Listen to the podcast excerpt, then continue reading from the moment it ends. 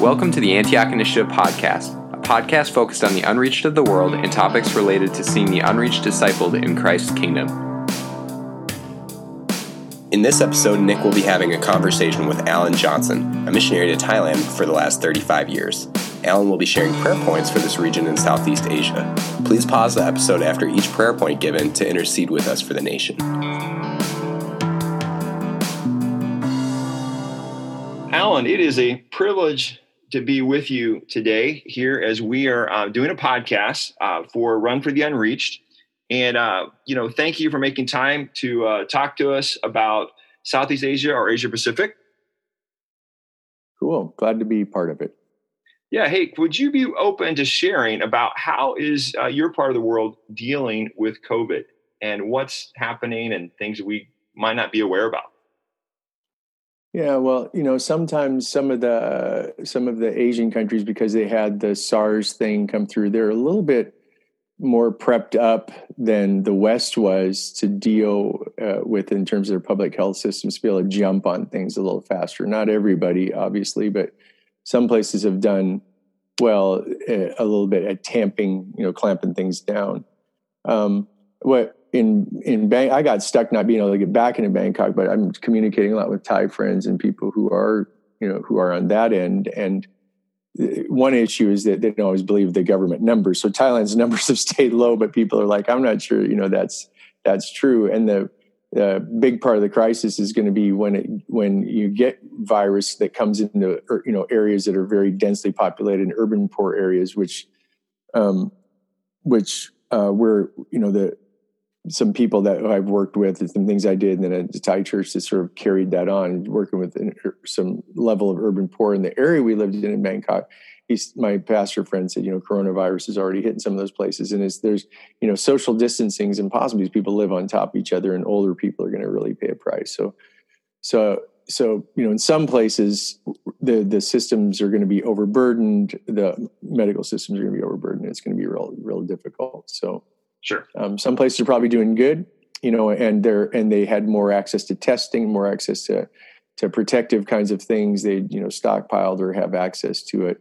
Um, where the West didn't, and it's been a little slower, and you can't separate people out as much. But in other places, I think that you're just going to have these hotbeds, uh, people jammed on top of each other. is going to be real tough. Sure, sure.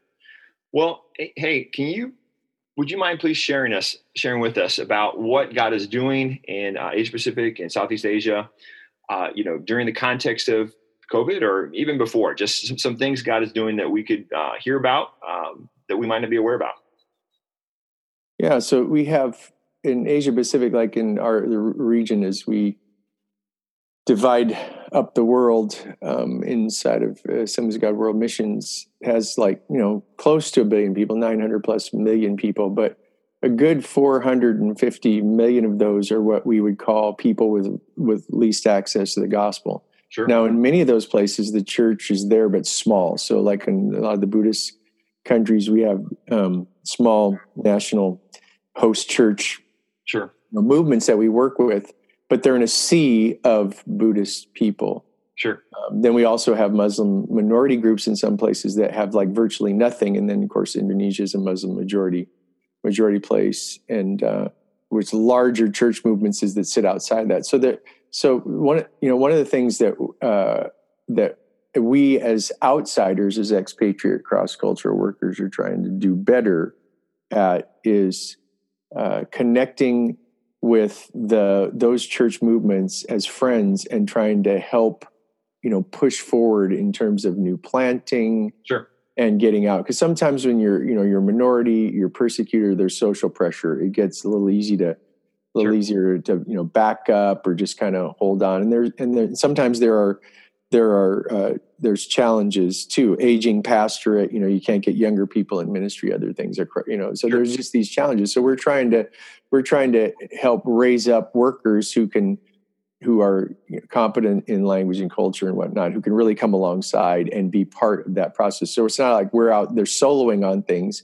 you right. got you got people that are on the ground but but you have but but sometimes the people on the ground need friends to think through think through some of their issues and their cultures because sometimes some of these churches in Asia Pacific amongst the Buddhist world have really very foreign forms, and so their version doesn't fit well to uh, folks that are just out there in the hinterlands or regular people. So there's always you know a bandwidth of people that might be attracted to sort of uh, what we would call you know globalized forms of Christian faith, things that you can access global world English and other things like that. There's a small bandwidth there, but those people who come to faith through that then tend not to be able to reach their own people.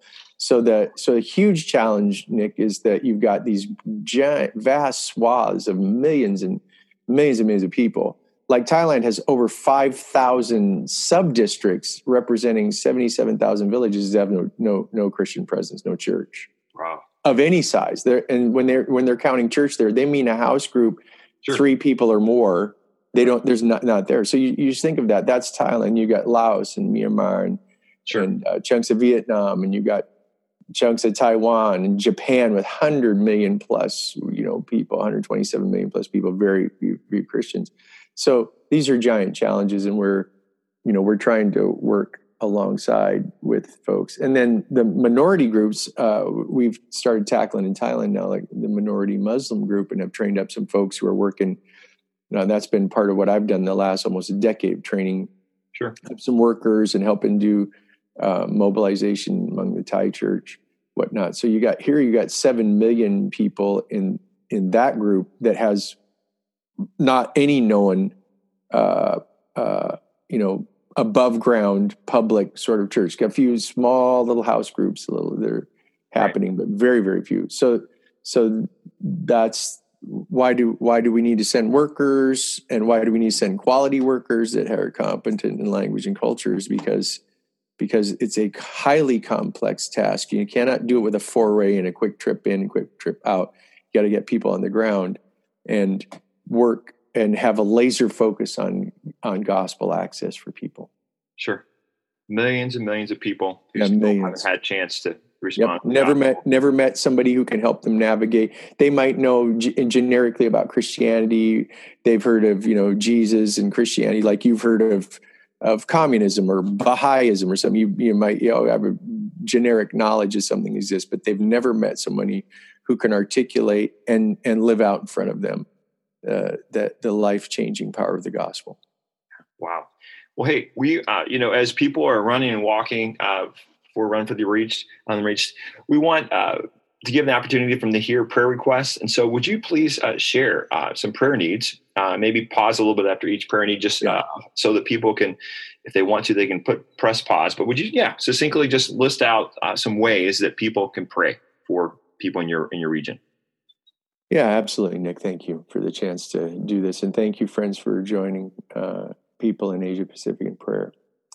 So, the first request let's pray for those churches, the church that does exist, church among the Buddhist world, church living in Muslim lands.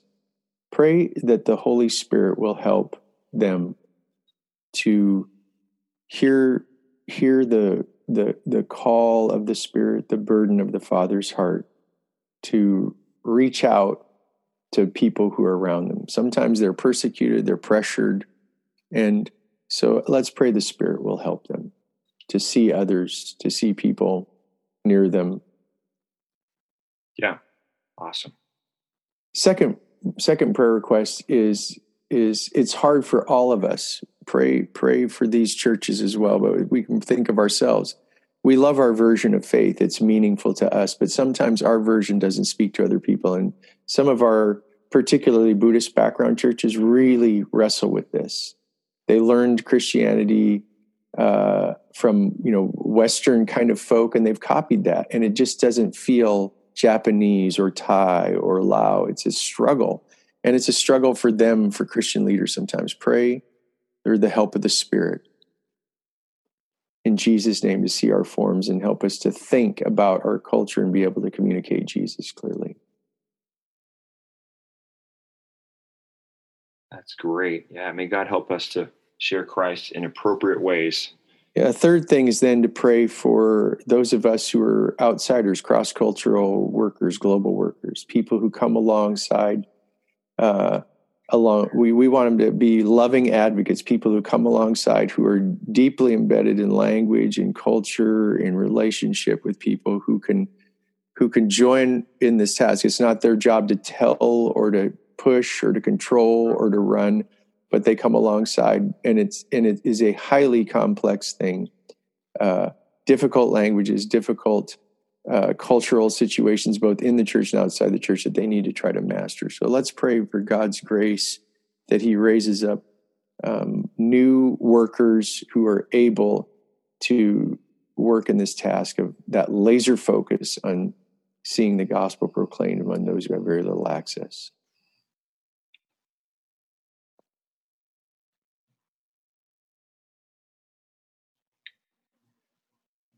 And a final, a final request um, is just thinking about these big mega cities across Asia Pacific uh, and particularly the urban poor, the people who are going to be hit the hardest as the economy goes down and also as sickness comes, are those who live on the bottom. And the health systems will be overwhelmed.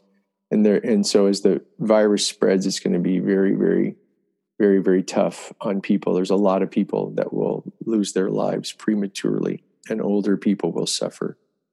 Let's pray for the mercy of the Lord to come against this virus because it, it's particularly hard to think about people who've never had a chance, never met a Christian to be swept off the earth without a chance to hear this. And so let's pray for God's mercy and God's grace and that the church that does exist would be would be strengthened to serve and to reach out even in these times of social distancing to find creative ways.